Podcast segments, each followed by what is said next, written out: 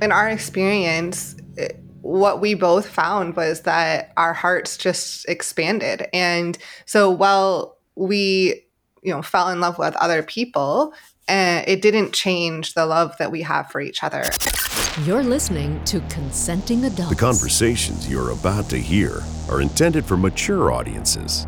If adult themes are offensive to you, well, grow up. So dirty talk, so yeah. sex talk. Yeah, it, it started off as dirty talk. I was actually like very excited to see my partner with somebody else. She looked at me and said, So you want to have sex with other people? That's what you're saying. okay. And you find it a turn on to hear about what he did. Yeah. And then it's like, I want to come home and get it the way she got it. Does he know you have a boyfriend? Well, yes. This is Consenting Adults with Lena Wynn. My guests today are Emma and Finn, both in their mid 30s, both with engineering degrees, and both uh, into non monogamy. In fact, their journey is quite interesting because they started out with more casual you know, the typical, if there is such a thing, is the typical swinging type stuff. And now, two years later, they have been um, into a little something else. Actually, not two years later, but the last two years. Emma and Finn, welcome to the show. So, what is this swingery thing that you guys talked about? you said that you were into more casual swingery type thing. How did you guys get started? Well, first of all, thank you so much for having us. We were excited to be here today. And yeah, so Finn and I got together when we were in our late teenage years and started dating. And we pretty much opened up our relationship from the very beginning uh, or very early on. And it looked like just having open conversations about what our relationship could look like for many years. And we were always seeking out friends that we could have, you know, a really great friendship with and do things that were, you know, go hiking, go hang out and go to a movie. And then if there was a sexual component, that was just a bonus. And so mm-hmm. that's what we were looking for uh, for many, many years. How do you guys identify? Are you straight, bi? Yeah, I, I identify as pretty much straight. I think with an open mind, and it's you know I I haven't really found another guy that I'm attracted to, but I'm not like offended if if we if we end up bumping into each other or or for instance I get hit on or like none of that bothers me. Mm-hmm. It's just I haven't really sought that out for myself and and don't really feel much attraction there for myself. Mm-hmm. Yeah, and for me, I struggle with the labels a little bit because I feel in kind of a gray area. I would consider myself mostly like bi comfortable, but I do tend to lean towards attraction towards male bodied people, but I'm open and just enjoy meeting and getting to know people and open to seeing what that connection could be. Mm-hmm. Okay, so let's go back to when you guys first started doing kind of something other than the traditional relationship, traditional monogamous relationship. When you said you were open and you were kind of, you know, finding other people, was it like the full swap type thing or can you kind of tell me what kind of activities you were doing in the beginning yeah in the very beginning it was uh, a lot of talking and that's really about it for for quite a while it was like the the idea behind it was neither of us really dated or had a lot of relationships experience before we got together and so we kind of didn't want to limit each other in having those experiences in dating and so we we kind of went down the road of like going on dates with other couples. And initially, for the first, you know, probably year or two, it was, I think, what people t- typically call soft swap. Like we, there was no penetrative sex with other people. And then as sort of we got more comfortable and we had more experience and we had a better understanding of who we are and what we wanted, we we sort of relaxed that and started exploring more and having different experiences that yeah there was full swap and then it was it was okay if we weren't in the same room or maybe even in the same location and and it sort of evolved over the years but it was mm. very very slow yeah it was mm. Mm-hmm. so um it sounds like you've kind of done almost the full range have you guys done the crazy orgy group stuff that i so often hear about I I would say yes. We've we've we've we've been in some rooms with many different people doing many different things. I think I would say for myself in those environments, I'm more of the like find one person who I feel comfortable with and we probably spend our time together. I'm not I'm not somebody who's like comfortable just like being in the middle of a bed and having 10 different people like touching me in different ways. That's that's just not my safety. That's not my comfort zone, I would say. Yeah, they can be fun environments, but I'd say they're not not always our our preferred right. environment. Mm-hmm. So then you guys have done everything from soft swap to full swap to solo play to group play. I think there's probably a few things we haven't really so really yes. done. I don't we we haven't really gone down the like let's say the kink or BDSM route, but uh-huh. uh, outside of that like we've we've yeah, groups of 1 to you know many many. mm-hmm. So this evolved over a number of years. Uh, how many years are we talking about? How long have you been in the lifestyle? About 15 or so. Yeah. yeah. Oh, okay. And for the last two years, things kind of changed. What happened? Well, the pandemic happened, and we we were afraid, probably like many people, to really go out and meet a ton of people. And so, you know, we did a couple of like socially distanced outdoor, like we sit on our picnic blanket and you sit on yours. We did that a few times. But uh, what happened well, was. Hold on, hold on, hold on. Did you have sex on these picnic blankets? No, no, no, no. We did not. they were in very public areas. oh, okay. So that's um, really not lifestyle.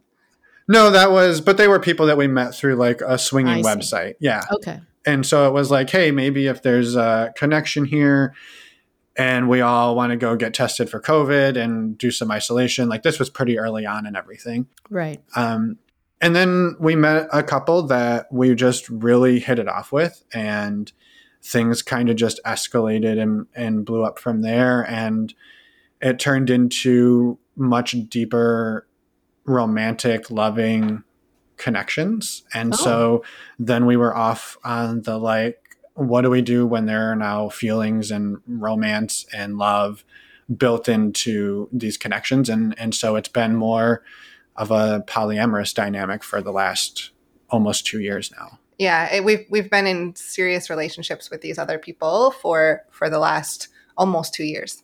Mm. Can you tell me if like did that happen at the same time? Because I'm hearing that you know to find that that like the four way connection where you find another couple and you're you're both equally attracted to each other is very difficult. So, did the polyamory, did the feelings happen like for both of you? Did you both feel it? Yes. Wow. to, just to simply answer your question, it, the four way dynamic is very hard to find. Uh, we were surprised, I'd say, as well. All four of us were surprised, I'd say, but it it pretty much developed at the same same kind of pace, uh, which is pretty uh, rare and also uh, fascinating and, and, a lot of fun because you're in the kind of in the same place together. Hmm. Were there concerns? Oh yeah, yeah, tons. It's been it was a lot of figuring out like yeah, what happens when instead of people are just hooking up for fun, like maybe they're in love with this other person or they are in love with this other person and and then you're starting to un, undo or try to undo you know codependencies uh, and reliance on each other and that maybe stuff is imbalanced and one of you can have a phone call when one of you can't or one of you could go on a date when one of you can't or like things that used to be fairly we were on like a very collaborative or like one for one path like everything's kind of a new like you're in a relationship and I'm in a relationship and how much do those relationships intertwine and share? And it's it's a lot to try to figure out especially like we we've been married 10 years at this point and our partners have been married for even longer than that and so we're all trying to undo the conditioning of a monogamous marriage or a mostly monogamous marriage i mean at least one that wasn't involving other rom- romantic other partners. romantic partners um, as part of it and that's that's definitely a lot of work and, a, and it's a big challenge um, can you explain more the, the the dynamic right now? So you're married, they're married. You both like have feelings, emotions, maybe love for the other people, like how do you spend your time together? What is the like how do you balance it out? Yeah, so uh, just a high level of what the dynamic looks like. So yes, they're married, we're married. Uh, Finn ha- and the other woman have a serious relationship, and I have a serious relationship with the other man. Uh, we that's just the base dynamic. I'd say the other um, there's no other romantic connections, and it's a long distance relationship. They live in a different state, so seeing each other is a little bit complicated sometimes, and uh, we're we've been figuring that out for the last few years because Finn and I have also moved around a lot. So sometimes it looks like us going to them, sometimes they come to us, sometimes uh, it's all of us together, sometimes it's not separate. So it's been a little bit of everything, and we've had to figure out how to navigate that as we go. Hmm. And what is the conversation like between you two to like protect what you have.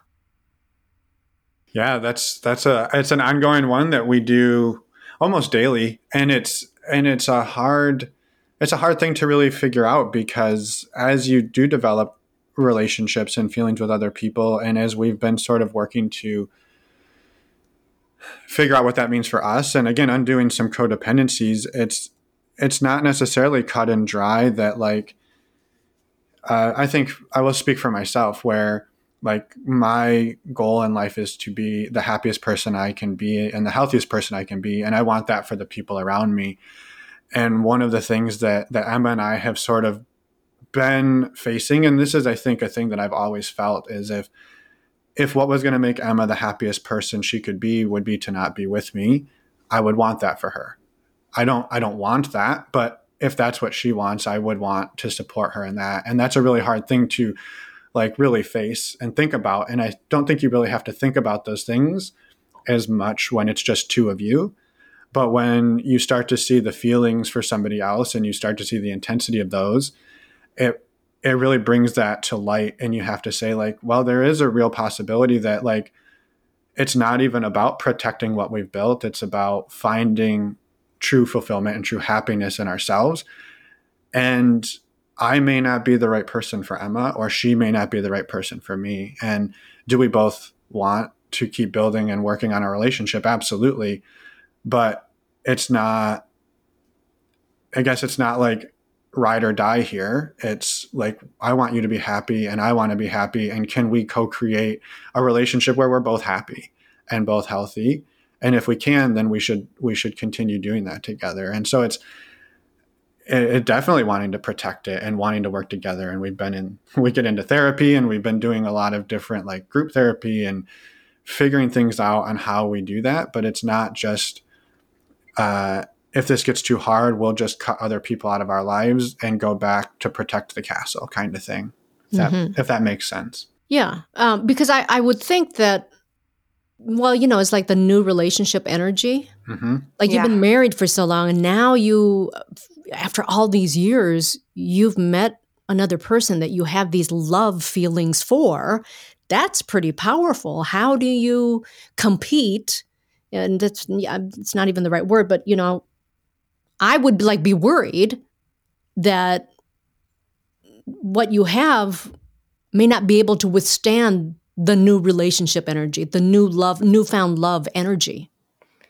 Yeah, I think, you know, in our experience, what we both found was that our hearts just expanded. And so while we, uh, you know, fell in love with other people, uh, it didn't change the love that we have for each other and our connection. And experiencing that, I mean, we knew that in theory, but we had never we had never actually experienced that until the you know till the last couple of years. And at the beginning it was scary and it, things do come up feelings do come up for sure and the, there are different fears at different times and we have to work through those. But we keep coming back to the fact that our love hasn't changed and even even with feelings for other people. Mm-hmm. like and I, I would like to add to that a little bit about like part of it is and you, you throw out the word competition and it is so easy to drop into that and feeling that like well, you want to do whatever activity with this other person, but we don't do that activity, then we have a problem versus like, hey, we've never, like, I, I always use the tennis example. Like, Emma and I, we don't go play tennis. Perhaps she likes to go play tennis with her her partner. Like, why does she need to only play tennis with me? And so we can look at all sorts of different aspects of relationships, whether it's sleeping in the same bed or cooking the same meals or whatever, and saying, well, that doesn't really work for us. And it really never has. So we've never really done that. And it works for you and this other person. And it makes you happy. Like, that's okay. You should be able to get that happiness and fulfillment somewhere other than me. It's no different than Emma having a good friend who she loves to go drink wine with, and I don't like wine, for example, mm-hmm. right? Mm-hmm. I, do like wine, but if I didn't, right, it's it, it would be no different. But it's scarier when she's in love with that person, or mm-hmm. it, it, it, often feels scarier. Mm-hmm. So then, are you all uh, exclusive uh, to your spouses and then to your partner? Currently, yes, but it's it's just been an ongoing conversation as we've been navigating all of this. Mm. Wow, this this is so interesting. um, because when you uh, but describe it as uh, we're in serious relationships with th- these other people, when you say that, do you mean it's because you're in love with them and for now you're exclusive? I don't know, serious or yeah, we are, I guess, in exclusive romantic partnerships with other people. And we've been working on what that means to each of us and to all of us. And like not only what that means in theory but also what does that mean in practicality? Like how often can we see one another? Again it's it's not an easy thing to see them. It's a it's a, a long distance. a long distance multiple hour flight to do it.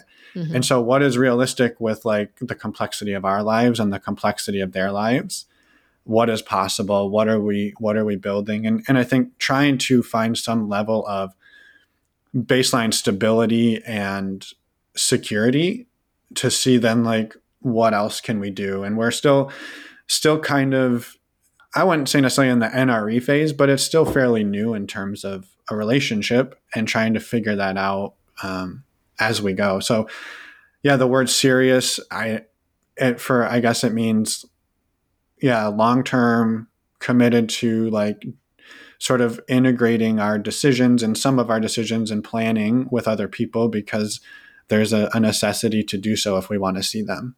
Mm-hmm. Do you think it would be different if it wasn't a long term relation or long uh, long distance relationship? Like would would your issues uh, be different if they were in your city? Yeah. I, I, have to imagine they would be different. I would imagine some would go away and some new ones would come up. Yeah. Yeah. I think just the the dynamic would be very different as far as seeing seeing each other, obviously, because it'd be that that would be a lot easier. So uh but I'm as Finn said, I'm sure other things would come up too. sure. So looking back, would you have imagined yourselves where you are today? No, I think I think we have to speak for ourselves. I think I think for me, uh, no. Uh, I I believe I've always been open to it, but I never I never uh, I didn't push for it for a long time because I I don't I wasn't in a place in my life where I was ready for where I'm at right now. And that took me a little while to get there. Yeah, I would say for me, maybe I couldn't, maybe I think partly I didn't know that we would ever get here together, but I could always see myself falling in love with somebody else. I tend to develop feelings quickly or emotions quickly. And so, um, I could, I, I've always been able to sort of see myself loving multiple people or having intense feelings for multiple people. And it brings me a lot of joy to build relationships and, and connections, whether they're friendships or romantic. And so I think I've always been able to see myself here, but I don't know that I ever thought it would come to fruition. Mm-hmm. And then looking into the future, knowing that, especially for you, Emma, um, that you never say never, right? Yes. have you have you wondered or thought about could this grow into polyamorous relationships with multiple people? Um, I mean, I never say never. I think for me, there's a point in which, you know, my my bandwidth and my emotional availability and just uh you know balancing everything that you have and i haven't going on in my life and i want to do uh, either there's something like i don't know how realistic having another another romantic partner would would be um and i'm not sure if i necessarily want that but never say never and i don't know what the future will bring mm-hmm.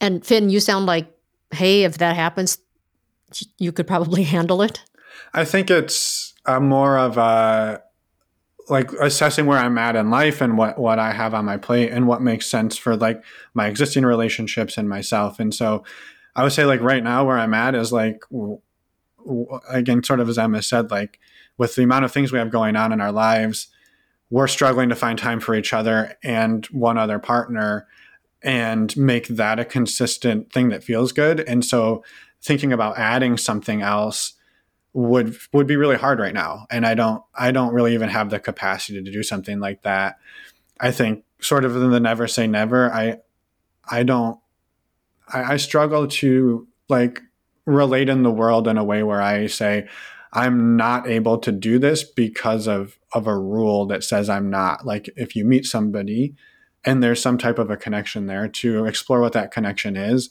and what makes sense and maybe it's a strong connection but you say hey I feel something here, but I have no capacity to do this. So, what type of a relationship could we build? Maybe it's we just we just have coffee once a month and catch up, or maybe it is something more intense. So, it, I try not to like again the never say never, right? Um, but it's yeah, time. I think polysaturation is the word people throw out a lot. Mm, like mm-hmm. if you have too much going on, and I'm sort of in that state right now, just with stuff that I'm doing for me and then right. the two relationships I have. Mm-hmm. Tell me about this podcast that you guys do. What is it about? Yeah. Great so, question. Thank you. Yeah. So in 2018, we decided to start a podcast that where we interview people who are exploring non-monogamy. And every week we do an interview and we're up to over 250 episodes now.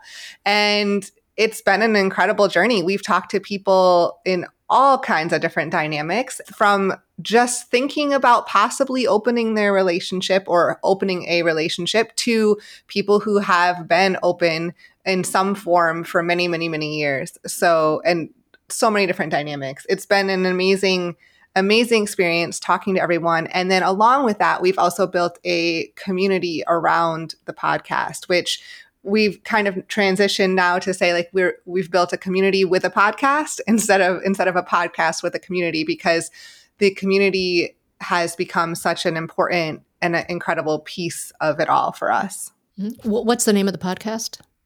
Normalizing non monogamy. Thanks for listening to Consenting Adults. Hey, I'm always looking for new guests to talk to. So if you'd like to share your story, you can find me on social media at Lena Wynn TV or simply go to our website, consentingadultsshow.com. And we'll see you next time on Consenting Adults.